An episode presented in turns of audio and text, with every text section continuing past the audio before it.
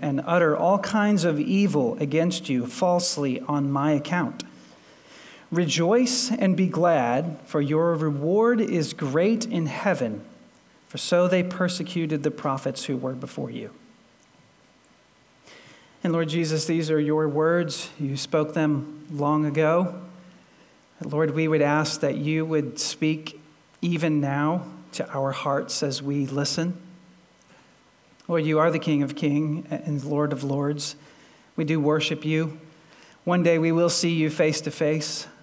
But Lord, until then, we pray that your word, by your power and by your spirit, would prepare us to live faithfully until that day. And Lord, I would ask that every, every heart, every soul hearing my voice would fall more deeply in love with you. And we would see you for who you truly are and your word reveals your character to us. And so, Lord, we would ask, give us eyes to see and ears to hear this morning.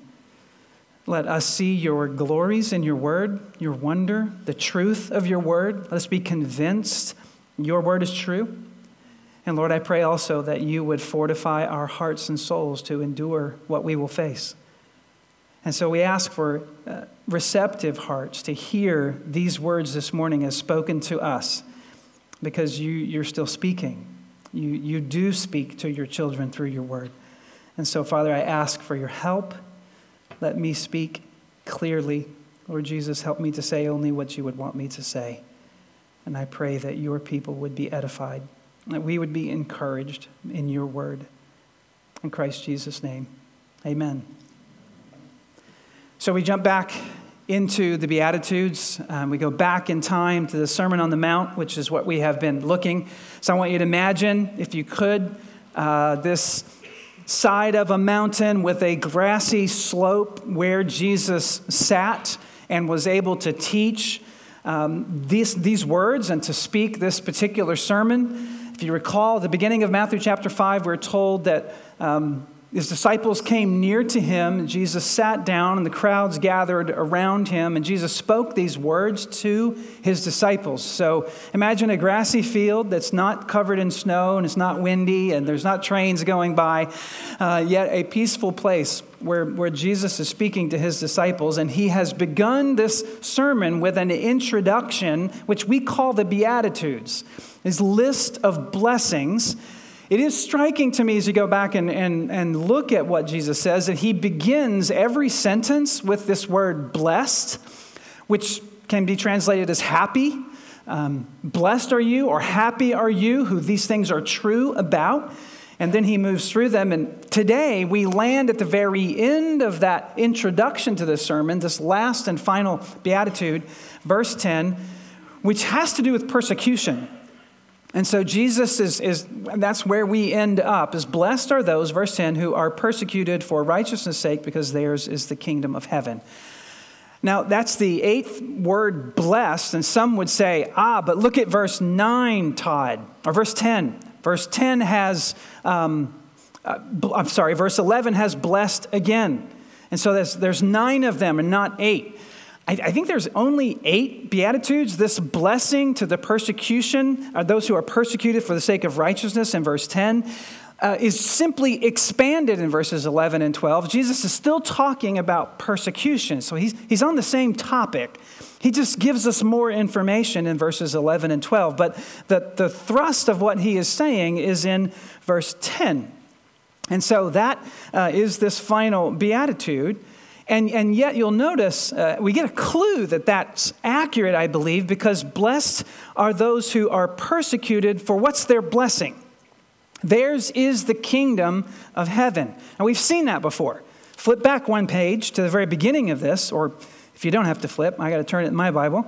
Uh, the first beatitude, Jesus said the same thing. The same reward was promised. Blessed are the poor in spirit, for theirs is the kingdom of heaven. Now, blessed are the persecuted, those who are persecuted for righteousness' sake, for theirs is the kingdom of heaven. So we have this little envelope that Jesus is telling us. Here, here's the, the end of the introduction, and it includes this notion theirs is the kingdom of heaven. Now, now so Jesus is, is giving us the main point of this entire uh, theme of what he's talking about, which is the kingdom of heaven. You'll see this again as we read through Matthew. The kingdom of heaven will be a theme that arises again and again throughout this gospel. And in the next two chapters, as we work through the Sermon on the Mount, you'll see it again in the, this uh, Sermon on the Mount. The theme of the, the, the kingdom, that the kingdom is here, uh, that is the primary point Jesus is making. The, what is different about this time period in history that Jesus has stepped into, he's ushered in the kingdom of God. The kingdom of heaven has come. This was the very first thing that Jesus even began preaching. If you look back in chapter 4, verse 17, when Jesus started preaching, the first thing he said was, Repent, for the kingdom of heaven is at hand. So the kingdom of, of heaven has come. Something about God's kingdom has come into the world, and Jesus is saying, You need to face this reality. By repeating that phrase again and again, he brings up to us the reality of the coming of the kingdom of heaven. So, as we bump into that, the question you have to ask yourself is Do I, do I want to be a part of this kingdom? This, this, if the kingdom of heaven has come into the kingdom of mankind, do I want to be in it? Am I in it? How do I know if I'm in that kingdom? What do I have to do in order to enter into this kingdom? This is what Jesus is forcing us to focus on. So that's one question for every one of us this morning. Am I in the kingdom? How do I know I'm in the kingdom of heaven? Can I even know? And, and as Jesus has unfolded these Beatitudes, it is a kind of picture of what is, it's the picture of the character of the person who's in the kingdom. So let's go back just for the sake of review, since it's been so long. Happy New Year, by the way, for those of you who are returning. Right? We, who remembers where we even were in the Beatitudes? It was so long ago. Well, just jump back with me, flip up to the beginning of chapter 5, because we see the first blessing Jesus pronounces is Blessed who are those uh, who are poor in spirit, for theirs is the kingdom of heaven. What he's talking about is Poor in spirit means you realize you spiritually lack the thing that is required for you to enter into the kingdom of heaven. And that's righteousness. God's a holy God, and He is holy, holy, holy, which means He's incom- incomprehensibly more holy than you can imagine. Holy, holy, holy. That's who our God is. And so, poor in spirit means those who come to God and want to enter his kingdom come realizing they have no way to get in. I, I don't have any righteousness. I don't have anything within me that would commend me to God. So I can't get me in. Assuming you want to be in the kingdom of heaven, how are you going to get in if righteousness is the requirement? You come poor in spirit. You come to Him and say, I, I, am empty. I have nothing to give you. Nothing in my hands I bring. Simply to the cross I come and bring myself to you. And so I am poor in spirit. And the promise is those people will receive the kingdom. Yours is the kingdom of heaven. People who come to God like that will be blessed. And secondly, the second beatitude is those who mourn, right? Blessed are those who are, are mourning, for they shall be comforted. And what are they mourning about? We saw well, we do know something I do have within me is sin. I come to the kingdom of heaven, I stand at the gates, and I'm filled with wretchedness. There is within me wickedness. And all you have to do is pull out in front of me, and you'll see it. Right? Within us are, are aspects of darkness and sinfulness that none of us even want to imagine or admit. And yet, if we're honest, this is the, the, the, state of our heart. And so, those who want the entering into the kingdom of heaven come mourning over the sinfulness of themselves and those around them. The promise is they shall be comforted. The third blessing is those who are meek. Blessed are the meek, for they shall inherit the earth. Again, this points to this humility of coming to God and knowing we don't deserve to come to Him. Sometimes, if you ask me, How are you? I will answer better than I deserve. I, I know I, if, I, if God gave me what I deserve, I wouldn't be here today. I'd be gone. I'd be a dead man. And so, yet, God is merciful to us. And, and Jesus says, they, You'll inherit the earth. You'll, you'll get blessings. Those who come humbly to the Lord will receive blessing. Fourth, well, what, what do I need most then, Lord Jesus? Is blessed are those who hunger and thirst for righteousness, is, is the fourth blessing. And the promise is you'll be satisfied.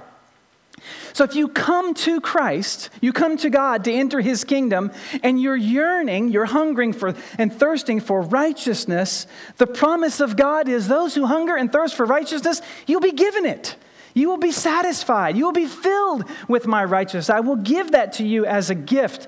And what is the effect of righteousness when it enters your life? It's, it's beatitude number six purity of heart. Blessed are those who are pure in heart. So when God comes in righteousness, hearts begin to be purified. This is a hint of the process of sanctification. We become changed inwardly. And so, pureness of heart, and the promise is you'll see God. God grants his righteousness to you and he begins to work in your life, you'll see him. You will get there. He, in His Spirit, will work within you to bring you to that place of standing before the Lord and seeing Him. And those who have seen God who are at, now at peace with God, you can't help but want to spread that peace. So blessed are the peacemakers, for they will be called the sons of God. I will adopt you into my family. That peacefulness that settles in upon us, when we're right with God, we are then able to share with everyone around us. And so blessed are the peacemakers who share that peace of how we can be at peace with God. And then lastly, that brings us to the final one, which is where we're at this morning, is persecuted. I just want to stop for a second. These, these Beatitudes, how wonderful, right? Blessed are the poor in spirit, those who are, are coming to the Lord knowing they have nothing to commend themselves. They mourn over their sin. They are humble, humble. They hunger and thirst after righteousness. They are merciful people. They're pure in heart, peacemakers. Do you want to work with some people like that? Do you want to live near people like this? Would you welcome them at your Christmas table? All people who live like that? And you would think, well, they'll be happily embraced, right? What does this next uh, beatitude say? Uh, you're going to be persecuted for this. This kind of character that is manifested in your life, if you're part of the kingdom, remember, Jesus is talking to his disciples. All of these qualities are describing believers, Christians and you won't be welcomed in this world. What Jesus is saying is, you will be persecuted. So blessed are the, per, uh, uh, the, those who are persecuted, right? For theirs, for righteousness' sake, for theirs is the kingdom of heaven. So blessed are those who are persecuted for righteousness' sake. So when righteousness comes into your life, it doesn't cause the world to stand up and applaud you. This world will not praise you for becoming a righteous person. In fact, what Jesus is saying is you will be persecuted. For what? That's the question. So, as we think about this together, blessed are those who are persecuted for righteousness' sake. So, there's a persecution who comes, uh, but as we consider this, let's, let's begin with what Jesus is not saying. So, if you read this carefully, sometimes we can think, well, blessed are the persecuted, and we just stop there. Right? People who are going through hardship and difficulty, they're going to be blessed. That's not what Jesus is saying here. There's a particular blessing here for people who are persecuted for a particular reason. So he does not say, Blessed are you when you are persecuted for your own foolishness. You know Christians like this, right? We, we, we sometimes we, we mess up. We in our own sinfulness, we can get ourselves into trouble. And, and we, we like to call it persecution right? For example, if you know the requirements of your work and you can't do anything other than, let me see here, what, what's going on? Right? And you're, repeatedly you are warned, get off your phone. And you get fired for that. I'm persecuted at work because I was reading my Bible, right? No, you weren't doing your job. That's not the persecution Jesus is talking about here. So we're not blessed because of our own foolishness or our own fancy, right? Some of us want to, we get so overzealous about our own little issues that we, we, we found a book or we found a, some thing that we think is the answer to all your problems. We have to tell everybody. And so we push our agendas and, and issues that are unique to us. And we can do so sometimes to the point where nobody wants to be around you We become so pushy about certain things, and we say, Well, I'm just telling the truth. That's all I'm doing. That's not the kind of persecution that we're saying here. So we're not, we're not, Jesus doesn't bless persecution for our own foolishness, our own sinfulness, or our own uh, zealousness. And sometimes we can get very zealous about, we Christians, about particular theological issues. And we can think if anybody disagrees with us, we hold them sometimes very strongly especially eschatological viewpoints about the end of time, when Jesus is coming back, and all of these sorts of things about which there's lots of, of, of, differing opinions on Scripture, and we're wrestling trying to understand, but some of us can hold so dogmatically to certain viewpoints that we begin to think, well, if you disagree with me, you must not be a Christian. And we push right? So and so people separate from us and we say well i'm just being persecuted for telling the truth. I'm just being persecuted for explaining scripture. Sometimes that's not the case we have to be very careful. What Jesus is saying here is blessed are those who are persecuted for righteousness' sake, right? Not our own sinfulness, not our own political opinions or persuasions or issues or agendas that we have. And so Peter picks up on this. He says, Let none of you, in, in 1 Peter 4, let none of you suffer as a murderer or a thief, an evildoer or a meddler.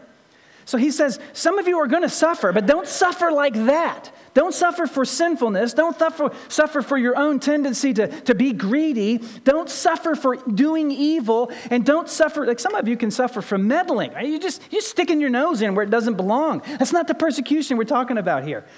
So, here, Christians, let us not be uh, pronouncing persecution because of our own persuasions or our own agendas. But what is Jesus saying? He is saying, Blessed are those who are persecuted for the sake of righteousness. Now, what's righteousness? In short, it's being like God. It, it is to do what is right or to do what God requires. That's righteousness. To do what is right or to do what God requires. In other words, to be like Him. So, righteousness here that, that brings a blessing and also persecution is when you live like God commands you to live, when you're obedient and you're living like that, and then you suffer for it. That's the kind of blessing that comes. So, when you're righteous, you're, you're living a holy life, and you suffer for that, that is the kind of thing that this blessing comes to. And so Peter also impressed upon this. He heard Jesus, he was there listening to Jesus preaching these words. And he, he quotes it again in 1 Peter chapter 3. He says, Even if you should suffer for righteousness' sake, you will be blessed. He's, he's quoting Jesus here. And so he says, Have no fear of them, nor be troubled. That's the point. Part of the point of this message today is to encourage you to do what is right despite the consequences. Part of what we're doing this morning, I think God is calling us to be more bold in living like Him, not sinful us, living like Him. And that's the call. Are we living holy lives that manifest the character of God? If so, you need to know that persecution will come, but don't let that stop you. It's what Peter is saying. And so be encouraged to do what is right. So that's verse 10. That's the point. Blessed are you when you are persecuted for the righteousness' sake, for yours is the kingdom of heaven. That's the sermon. That's Jesus' main idea. When you do what is right and you suffer for it, God will bless you, is what Jesus is telling you. Then in verses 11 and 12, Jesus says, Do you need a little more on that? Do you need a little more encouragement on persecution and understanding what exactly I'm talking about? He gives us a little expansion. And so, verses 11 and 12, let me just read that again. Blessed are you when others revile you and persecute you and utter all kinds of evil against you falsely on my account. Rejoice and be glad, for your reward is great in heaven, for so they persecuted the prophets who were before you. Now, Jesus has done something. Did you see the shift? All of the other Beatitudes are blessed are those who, and then he, he offers a statement. Here, he said, Blessed are you.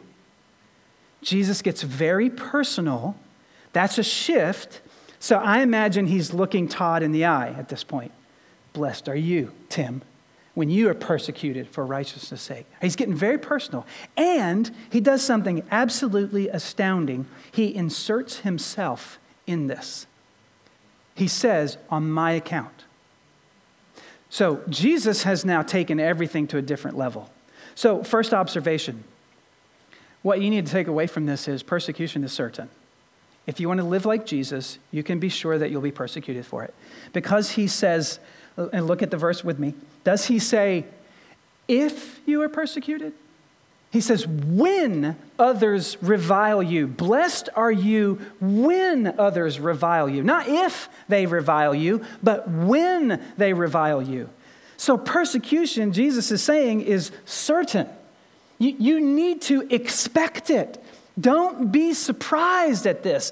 And again, who is listening? I'm amazed. Peter quotes Jesus again. 1 Peter chapter 4, Peter writes, Do not be surprised, beloved, at this fiery trial. What's the next word? When it comes, right? When it comes upon you to test you as though something strange was happening to you. What's his point? Persecution for being a Christ follower is not strange, it's normal. You should expect some suffering, some persecution for being a follower of Jesus. So don't be surprised.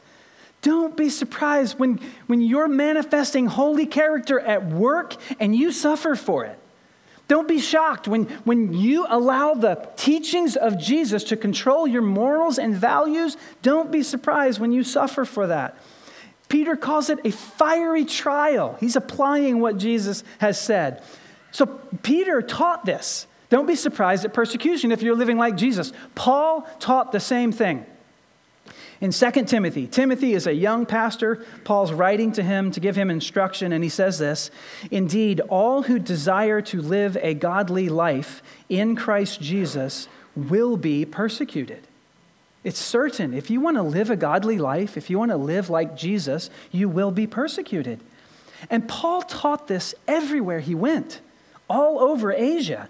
In Acts chapter 14, we read this When they, Peter and uh, uh, Paul and Barnabas, had preached the gospel to that city and made many disciples, they returned to Lystra and to Iconium and Antioch, strengthening the souls of the disciples and encouraging them to continue in the faith, and saying that through many tribulations we must enter the kingdom of God. Uh, you, uh, imagine Paul he, he's come, he's preached, he's planted a little church, he's gone off to another city, gone to another city. He comes back and he said, I need to tell you something.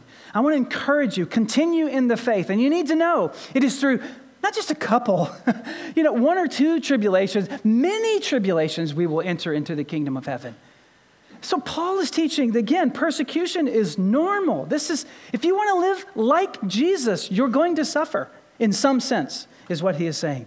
And Jesus gives us a little explanation. How does this persecution come? So, verse 11, again, look with me. He says, first of all, it's verbal, and then it'll get physical. He hints at this uh, very clearly in, in two phrases. He says, the first, it's the verbal attack, right? When others revile you, and to revile is to criticize, to mock, or insult. So criticize, mock, or insult. When somebody reviles you, have you ever been reviled for being a Christian? You ever been mocked? You know, uh, at school, at work, somebody laughing at you, insulting you for being a, a Christian and carrying the name of Christ. That's what he's saying is, is going to happen. And then he says again, and they'll utter all kinds of evil against you falsely. They're going to dream up stuff to criticize you because of your connection to Christ and utter all kinds of lies that will be baseless, they won't be true, not factual, but they will utter everything against you, evil lies against you. And then, so it's the verbal, that's where it will start. And then Jesus says it will also get physical in the word persecute. When they persecute you, which that's a deepening of the animosity moving from the verbal to persecuting. The root word of persecute means to chase from place to place. It is, I want you out of here and I'm going to attack you. And so if you don't run, I'm going to hurt you. That's, that's the, the root word of persecute. It is to, to cause to suffer, to harass and oppress, but to chase after with physical intention of bringing harm. And so we see this progression from verbal attacks into uh, physical attacks. And, and yet, here, here Jesus is, is, is doing something new. And, and look with me again at verse 11. Why do these things happen? Why do these things happen? It is because of Jesus. Look at blessed are you when others revile you and persecute you and utter all kinds of evil against you falsely. Why? From on, on my account. Do you see what Jesus has done? So, the last beatitude blessed are those who are persecuted for righteousness' sake. Now he is saying, Blessed are you when you are persecuted for my sake. He has, he has put himself in a parallel position with righteousness structurally. He is saying, I'm, I'm, I'm like the righteous one. And so now it's about me. He's, he's placing himself in a place. Remember, righteousness is to do what God requires. He's pointing at what his mission is. And he's also revealing that mission will not be praised in this world. It won't be welcomed on my account. And imagine yourself on that grassy hill. Go back with me, and you're listening to him say this. Young preacher, he's just getting started. Young guy, he's about 30 ish, you know, uh, not impressive looking. And he's, he's, he's got a way about him that's amazing. And yet, when he says this, you, you can embrace, blessed are you when you do what God wants you to do. And now Jesus says, blessed are you when you do what I am going to tell you to do, and you're persecuted because of that. Blessed are you when you're persecuted because of me. And if I'm sitting there listening, I'm thinking, who does this guy think he is? Who would talk like this? Jesus does.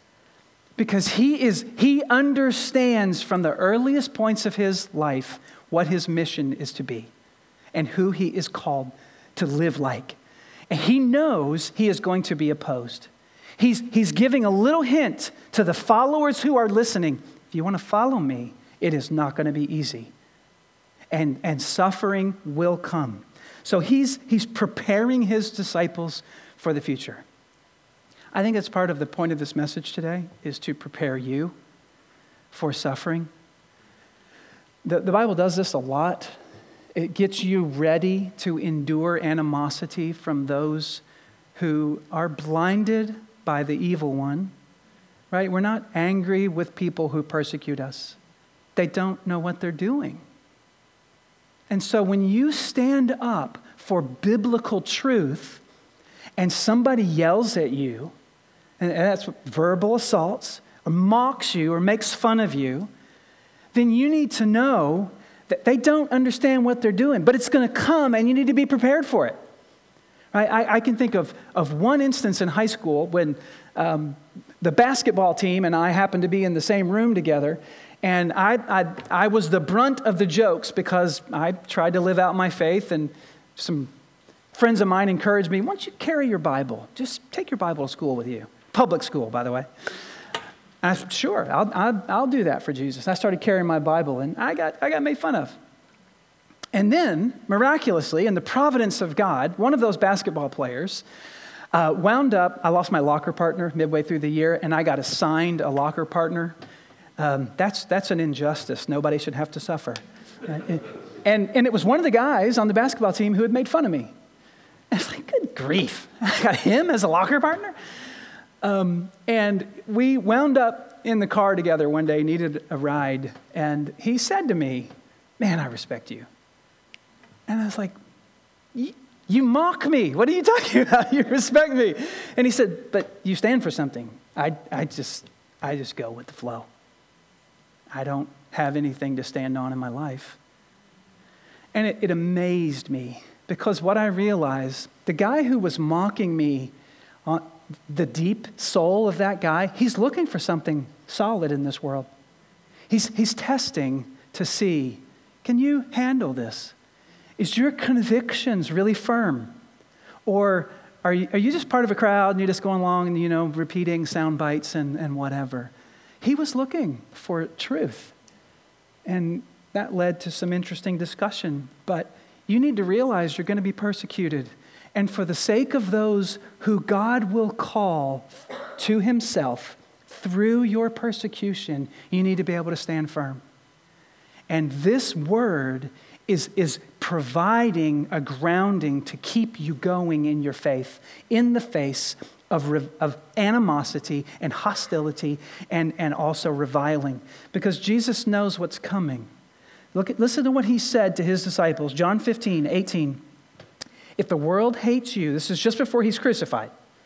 If the world hates you, know that it hated me before it hated you. All right, in verse 20, you remember the word that I said to you? He's talking to his disciples. Remember what I told you? A servant is not greater than his master. They're like, Yeah, Jesus, we remember. Well, if they persecuted me, they will also persecute you. But all these things they will do on account of my name. Here it is again, saying the same thing on account of my name. But they don't know me, right? They're going to persecute you on account of my name because you look like me. You live like me. They will persecute you, but you need to know they've already done that to me. And, and what amazes me is how many of us think, well, Jesus went through all the persecution, and I don't have to. I'm exempt. And, and Jesus' words come back if you're not, the servant is not greater than the master.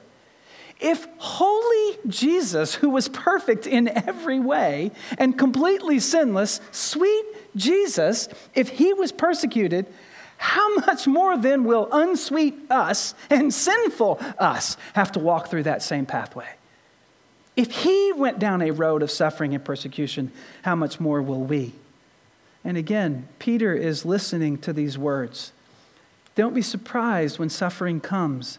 And so he says in 1 Peter 4:13, and so far, rejoice in so far as you share Christ's sufferings, that you may also rejoice and be glad when his glory is revealed.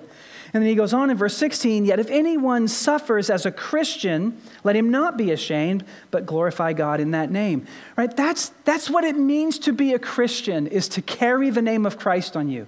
It is to bear the name of Jesus, meaning you represent him. To be a Christian is not just because you were born in a particular place. It's, it means you live like someone. You're following someone. Someone has taught you and tells you how to live your life, and we are to live according to that. And for that reason, when we are persecuted because we look like Jesus, then he says, You be blessed. My blessing will be upon you. And Peter says, Don't lose heart in those moments. God's glory rests upon you. So, how should we respond, Christian? When we are, are, are, being persecuted for the name of Christ or for the sake of righteousness, how should we respond? Jesus says in Matthew 5 12, go back to Matthew with me, rejoice and be glad, for your reward is great in heaven, for so they persecuted the prophets who were before you. How should you respond when you're being persecuted because you're a Christian? Not because you're being mean or rude or harsh or unkind. None of that. But when you're being persecuted because you're, you're living like Jesus wants you to live, how should you respond? Jesus says, rejoice and be glad with great rejoicing. Why? Because you're being persecuted? Do you delight in the pain? No. He says, rejoice because your reward in heaven is great. Keep your mind on the reward that will be given to you because it is great. And, and, and I, if you're like me at this point, I'm asking, well, what's the reward, Jesus? What is it? What do we get?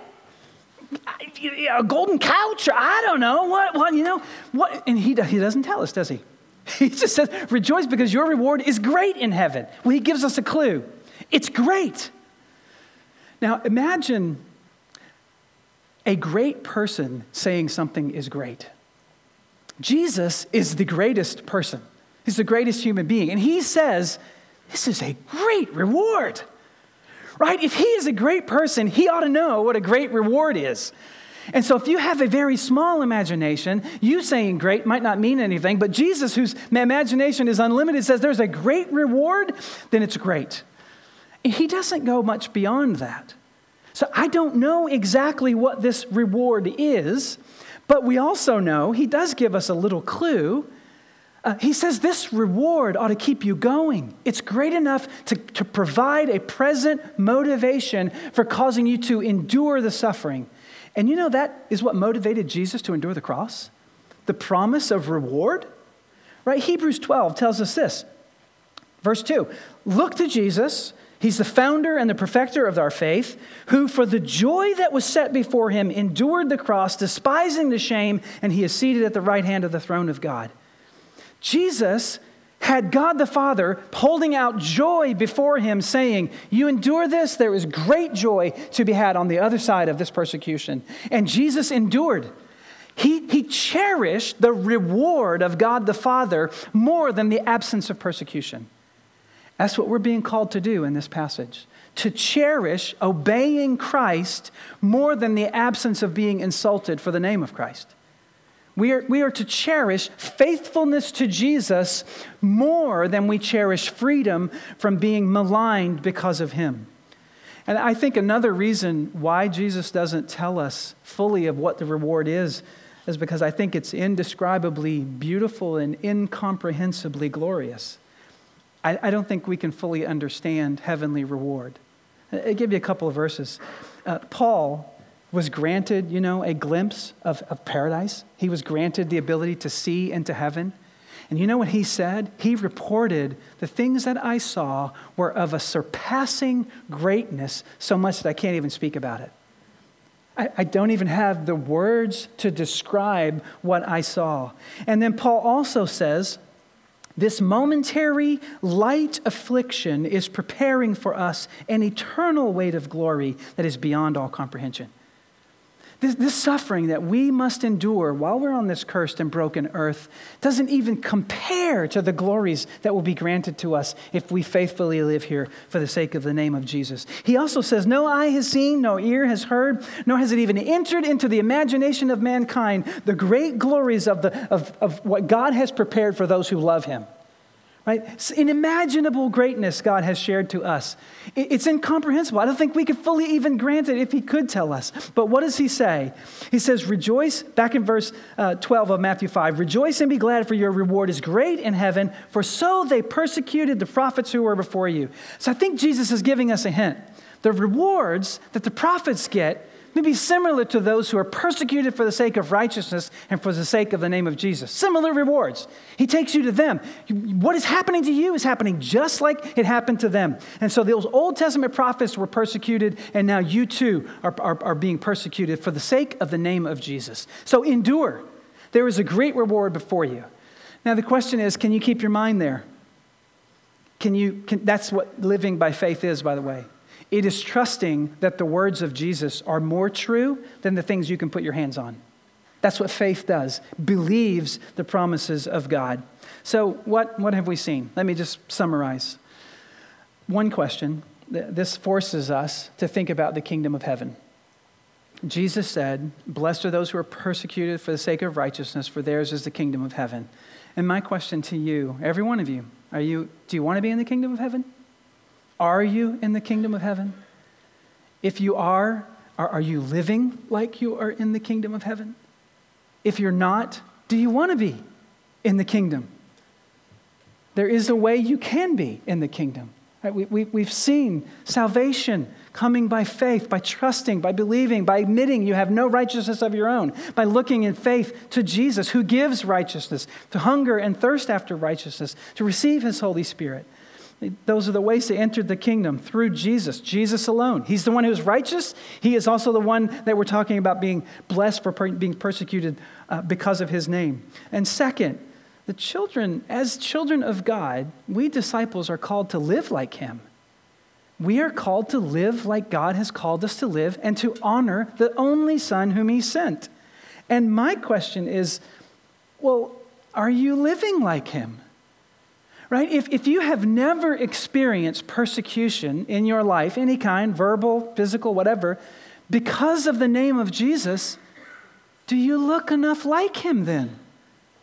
At some point, every person who carries the name of Christ will be mocked or insulted or, or criticized or said you're stupid or you're out of your mind or do you really believe? I never, a, a mom at a, at a soccer match one time was talking about the Bible, talking about some of the difficult passages.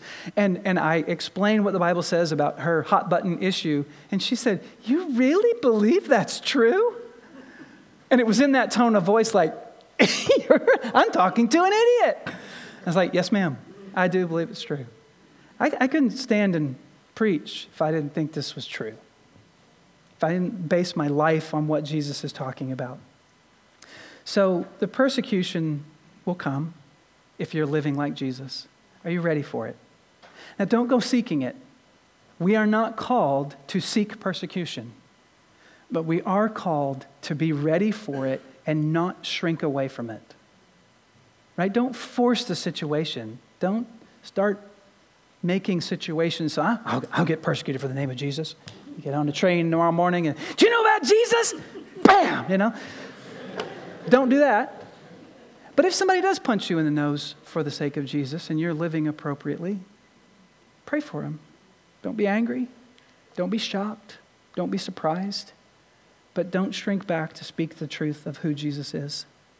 And then lastly, when you're persecuted because of Jesus, rejoice and be glad, for great is a reward in heaven. So be faithful, Christians. We are called to keep our mind on rewards that last, not on those that are fleeting and fly away. We are called to lay down our lives for the sake of the name of Jesus. And if He is the means of eternal life, then we ought to be willing to endure all things for the sake of those who need to hear about Him. Let's pray together.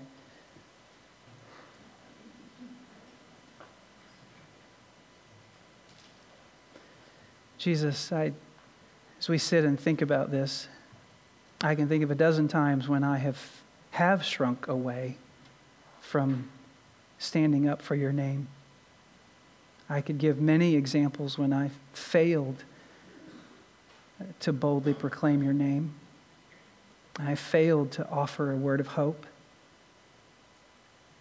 When I intentionally uh, avoided situations where I would have to speak the truth. And yet, Lord, your word invites us to be fortified in our faith, to be ready for persecution that will come because of your name. And Father, I, I ask for your forgiveness for me and for all of us in the moments that we have, we have not lived up to the high calling with which we have been called. And Jesus, I would ask you, would you prepare the hearts of those of us who love you and who cherish all that you have done? Would you fill us with your spirit so that we can stand true? Would you grant grace, grant forgiveness, but also, right now, grant us strength so that with a, a renewed determination in, in, a, in a new year, that we will not be shy about saying that we are followers of Jesus.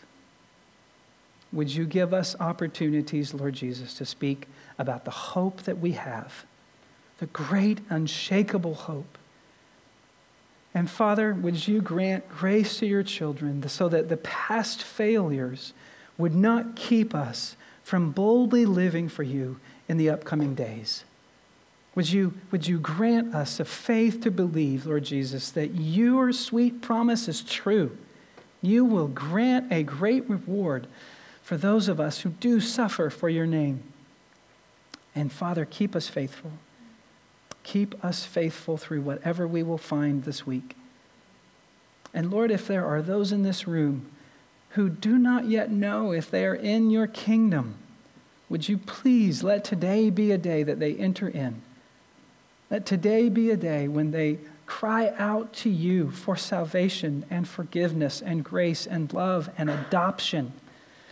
And Lord, there will be people at the end of this service who will stand ready to pray with anyone who wants to talk about Am I in the kingdom or not? Lord, let the day be today when many will enter into your kingdom, I pray. In Christ Jesus' name, amen.